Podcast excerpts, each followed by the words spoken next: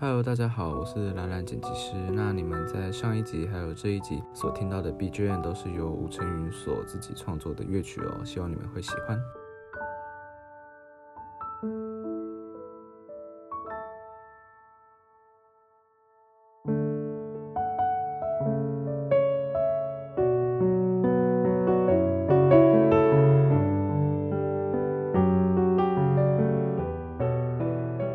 哟，各位好，这里是迷茫青年的密室逃脱，我是主持人李梦一。在十九岁创业成功之后呢，一直持续在追梦的道路上。有些人看似平凡，却又比任何人了解自己的人生方向；有些人看似很成功，却其实也在现实生活中载浮载沉着。今天邀请到的来宾呢，是清华大学的吴承云。我们在上一集了解到，承云从一开始无法接受视力出了问题，到后来呢，他却也在人生的密室中找到许多线索，最终让他逐渐找到方向。这一集我们来聊聊承云后来的一些发展，包括他首发了一张专辑，还有他举办公益音乐会，还有种种不同的酷炫事迹。让我们欢迎承云。哟，Hello， 大家好，我是吴承云。嗨，从本来不知道方向的少年啊，到能够做出启发音乐的承云，其实过了很多转变。我们在上一集有聊到你成立了粉丝专业，你在创立之后呢，还有办过一场音乐会，还有一些活动，你是怎么做这些规划的啊？我觉得首先要回到我从都兰打工换宿回来之后，嗯，大一升大二那时候，对对对对，暑假我就开始建立粉丝专业，因为我希望可以把我的音乐跟生命故事去分享给更多人，所以在那时候是二零一九年吧的暑假，我又建立了粉丝专业，还有建立了 YouTube 频道，嗯，然后开始到很多地方去演讲，就主动寄信给许多单位、基金会、学校，去跟他们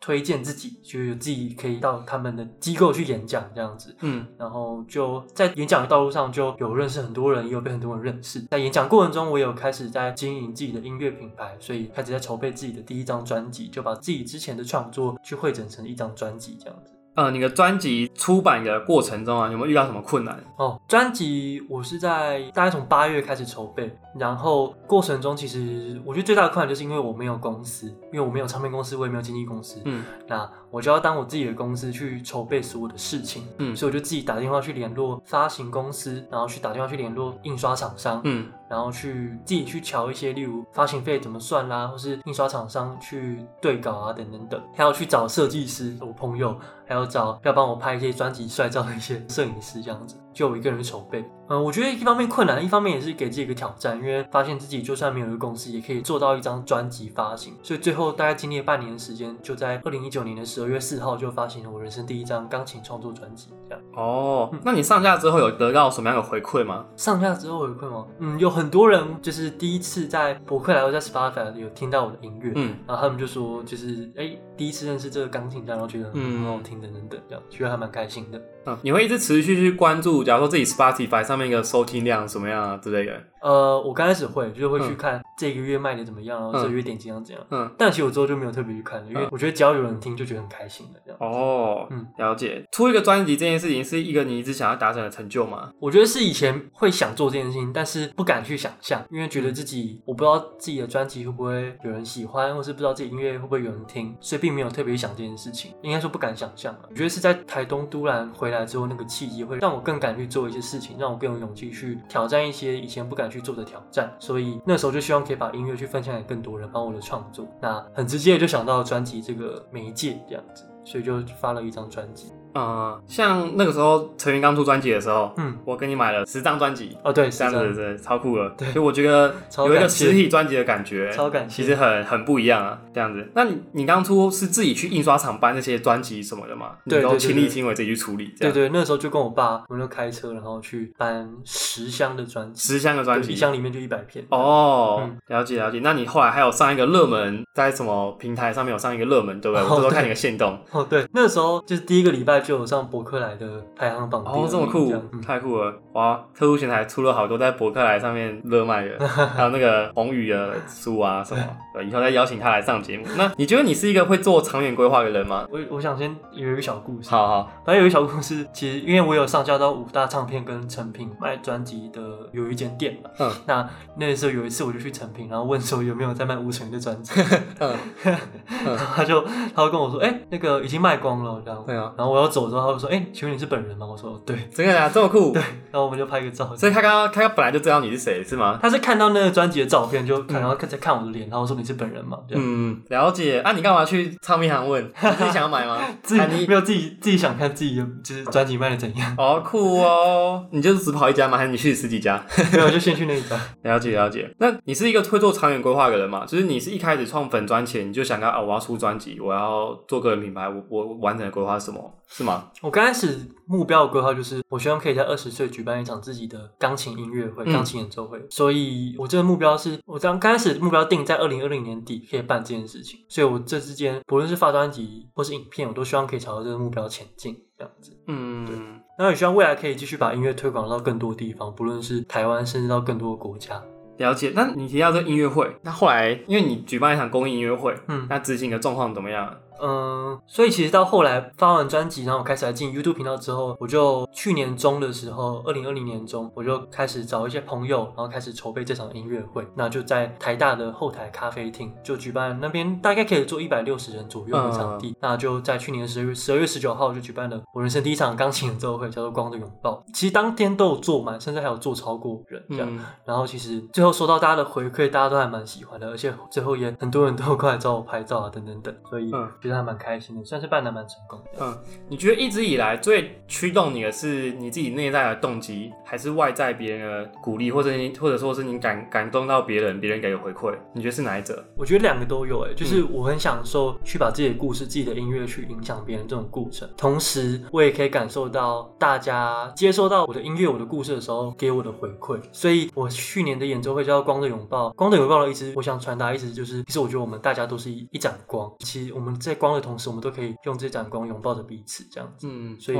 太酷了吧！羡慕。那你现在在清华大学的实验教育方案中就读，嗯，对吧？实验教育方案就是可以你自己可以规划你的所有大学课程，嗯，你可以在校外创业，你自己做专题，你自己去实习，什么、嗯、都可以当做你的学分。你是怎么规划你的课程的？呃，我课程主要分为两个领域，嗯，第一个是音乐领域，第二个其实就是大概算创业领域这样子，嗯、就是修一些音乐系的课，还有一些科管啊、辅科的课。会主要修这几个领域的原因是因为嗯呃，我除了自己在写歌啊创作以外，我也希望可以去学习一些行销或是一些创业的方式，把我的音乐去让更多人听到，去分享给更多人这样子，所以我就大概修这两个领域。呃、嗯，好的东西需要更好的方式让更多人可以看见。对对对对 对, 对。那实验教育的毕业专题你是怎么规划的？哦，呃，实验教育的毕业专题，所以我规划是，我就希望可以办一场音乐会，是专门去，应该说是音乐会，希望可以给罕病的小朋友，还有偏乡的小朋友。因为我我在这几年演讲过程中，我发现很多罕病小朋友或是偏乡小朋友，他们都很喜欢音乐，嗯，他们很喜欢唱歌，很喜欢表演。嗯，那我希望可以打造一个舞台，让他们可以在台上尽情的享受音乐带给他们的能量，所以我希望可以在未来毕业专题，我希望可以办一场音乐会，是可以让罕病小朋友跟偏向小朋友一起表演的音乐会。哦，那这也是一个蛮长期的规划吧？对对对，所以这件事情预计会是明年发生吗？还是后年啊？可能是明年或是后年啊，不太确定。那感觉要开始规划了。对对对，要可以要招工嘛？你现在可以公开招募之类的。好、啊，如果有有兴趣的话，欢迎私讯我的粉专吴成宇 Charlie。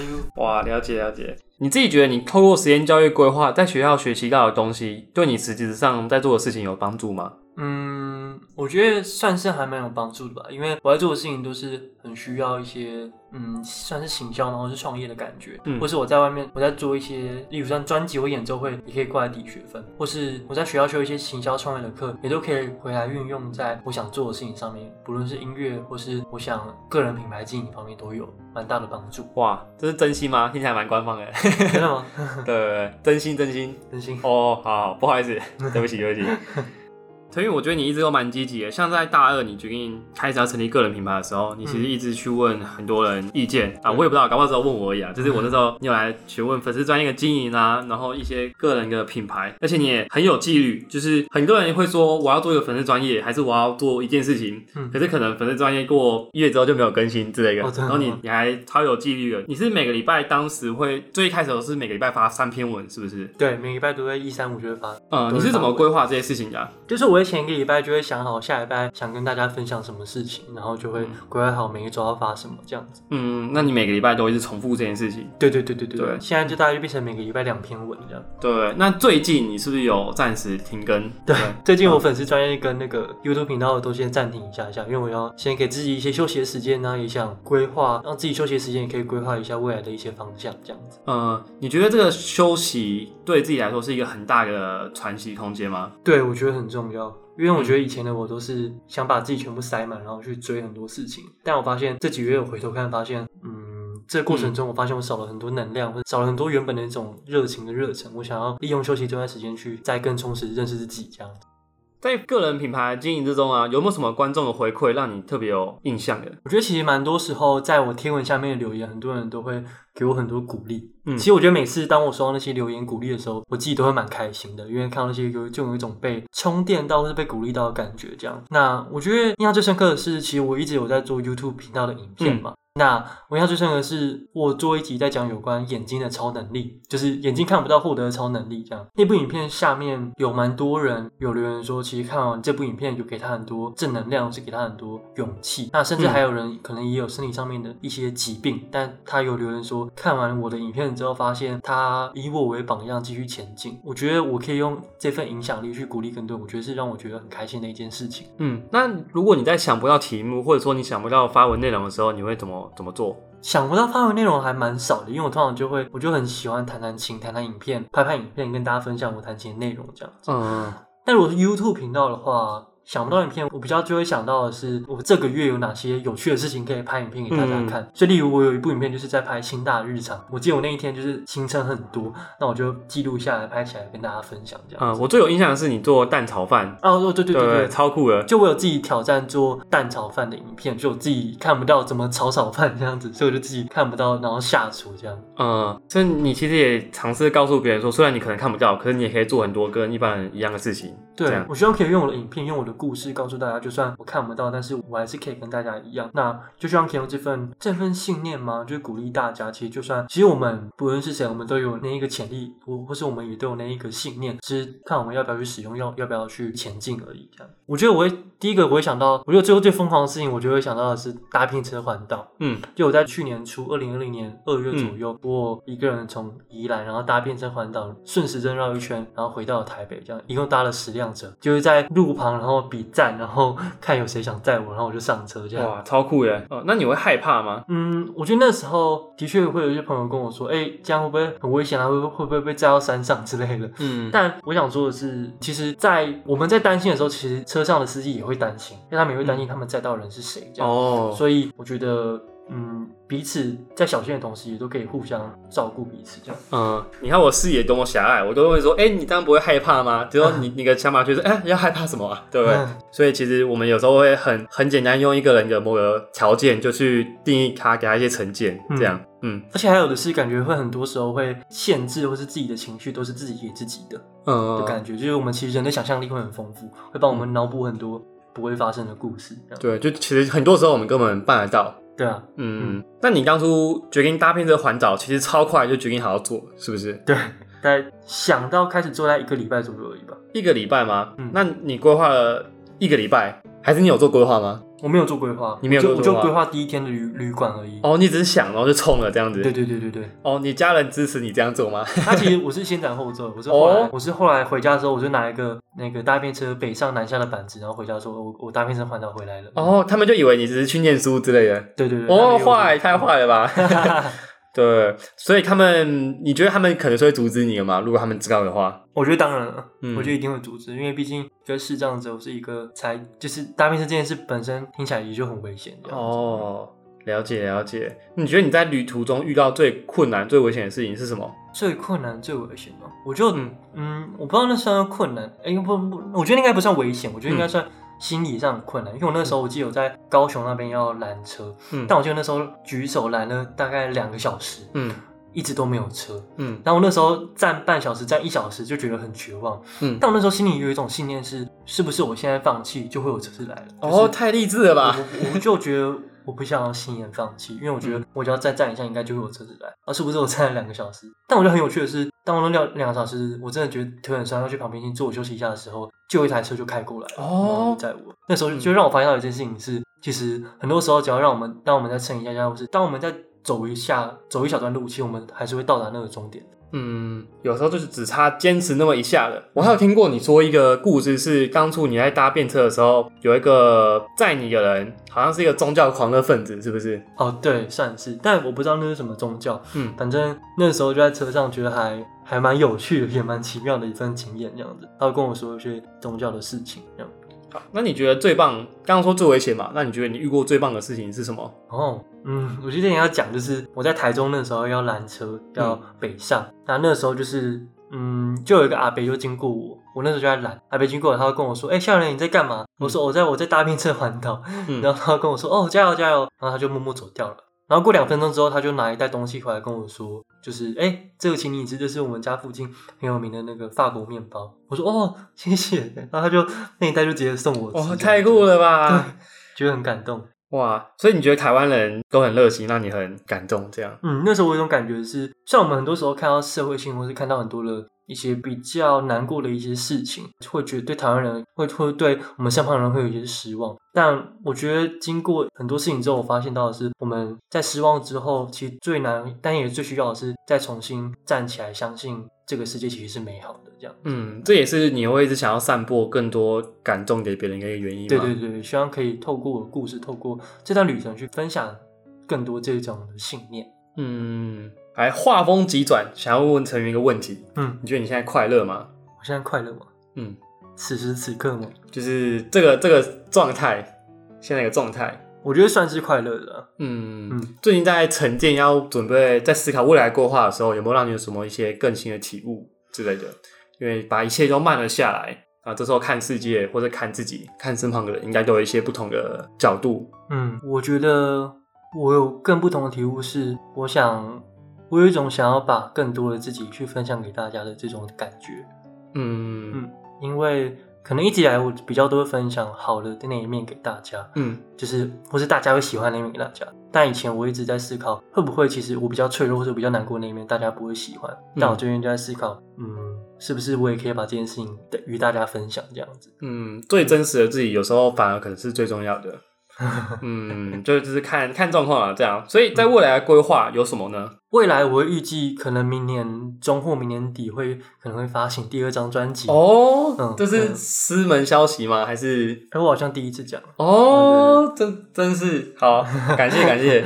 然后可能今年也会发几首单曲这样子，嗯、然后在过程中可能之后有也会有一些除了音乐之外比较比起以往没有的一些很特别的计划，这样就大家敬请期待。嗯呃、嗯，那也要开始准备你的毕业专辑了。哎、欸，对对 对, 對、欸，给一些偏向的小朋友一些不同音乐体验，这样子。还有音乐专辑，对，嗯，呃，对于很多自己会找不到方向的年轻人，因为其实大部分我们这个年纪人，可能对于未来还是迷惘的。嗯、你会想给他们什么建议吗？就我之前其实听到一句话是我很喜欢的，就是我们很多时候其实在来来回回或是在思考的时候，其实我们就已经在前进的道路上了，嗯，而并不是说就是我们没有动就是真的没有动，而是我们在在思考、在犹豫、在来回的过程中，其实我们就已经在往更好的方向前进了。所以嗯，想鼓励大家，就是当我们在思考很多事情的时候，难免都会焦虑，难免都会挫折难过，但嗯，需要我们可以试着去思考的是，其实在我们这个当下，我们其实就已经踏在通往终点或是通往开心的道路上了，这样子，我们大家一起加油！我觉得这个超超级绿这个人，好好好，好，我走吧，我走吧。哟，各位，我们遇到一个中场插曲。刚刚各位有听到那个很大力的敲玻璃的声音吗？嘣！我们刚刚实际体验了一次真正的密室逃脱。好，虽然这样说对管理人员真的很不好意思啊，因为我们刚刚其实在清华大学的图书馆空间，我们借用空间来借用，就是反正就是因为我们觉得他们里面讨论间收音特别好。我们借讨论间的时候，其实也遇到一番波折，就我们从七年开始借，然后。呃，其实我们也没有借到一个完整的空间，因为我们也没有三个伙伴嘛。可是因为要学生证同时在场才可以，可是一个伙伴今天没有办法出现，所以呢，我们就决定啊，反正我们就先把时间预借着，我们当场取消，然后马上再到现场了，我们再马上借这样子。然后结果呢，怡晶刚刚在来个路上，他距离那个借用机器剩下十步的距离吧，大概十步或十五步，就是很近，超近的。他决定按他取消，但他取消往前走两步的时候呢，突然有另一个人突然先站到机器前面，然后先预计了他才刚取消不到五秒钟的那个空间，所以我们就没有空间用了。好，所以可是因为图书馆很热门嘛，然后我们当场要借讨论间就没有马上可以借完的空间，我们就把三个小时的空间啊零散，一个小时借这空间，半小时借这空间，然后再一个小时借这空间，反正就变得很零散这样。好，这不是最惨的，就是因为我们空间被切割很零散，对不对？所以我们就需要各种到处去压缩我们录音的空间这样。然后直到最后我们发现我们录音的时间实在不够了，所以我们就听到刚刚那个已经闭馆了，然后我们已经要被赶走了，所以刚刚就有刚刚那个玻璃被敲击的声音这样。然后我们刚刚面实际体验了一场密室逃脱，我们让陈云来说明这个过程好了。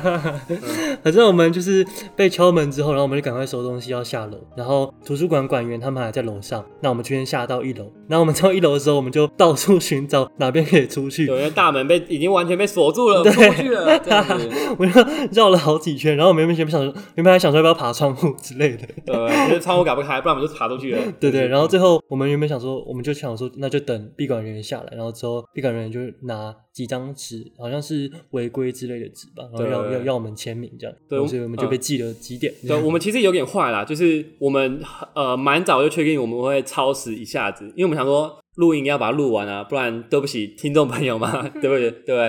所以我们就让怡晶说他肚子不舒服，他去厕所等一下。我们如果他来问我们为什么我们超时，我们就说，哎、欸，怡晶在上厕所，我们要然后等他一起出来这样。然后我们刚刚在完全出去，然后在一楼等，可是大门被锁起来嘛，所以他们下来帮我们开门。然后我们出去的时候呢，我们虽然签了一张违规单，然后他说一检啊，然后你如果签到三检，就是学生证会被停权这样子。那我们最后出去已经完全出去了，我们还很调皮在那边看，哎、欸，他们到底要从哪边走出去啊？因为我们刚完全是被关在里面，然后才发现有个门完全被我们一直遗漏，这样子，反正超酷的，是一个很酷的密室逃脱经验，这样子，很很少可以录一录，然后不干挑战。各种讨论空间一直移动，要录音空间一直移动，嗯、然后现在要挑战要怎么逃离录音的空间，这样实际的密室逃脱，但是这次逃脱失败。对，好，感谢大家收听我们这一集的节目，最后又有这么这么长时间的瞎扯淡什么的。嗯对啊，陈云要不要业配什么事情呢？业配什么事情？如果大家喜欢我的音乐或是喜欢我的故事哦，欢迎可以到我的粉丝专页，还有我的 YouTube 频道，叫做吴成云 Charlie 五，可以按赞，还有听听我的音乐。那希望大家以后有机会可以在现场弹琴给大家听。那我是吴成云，谢谢大家，也谢谢大家，拜拜，拜拜。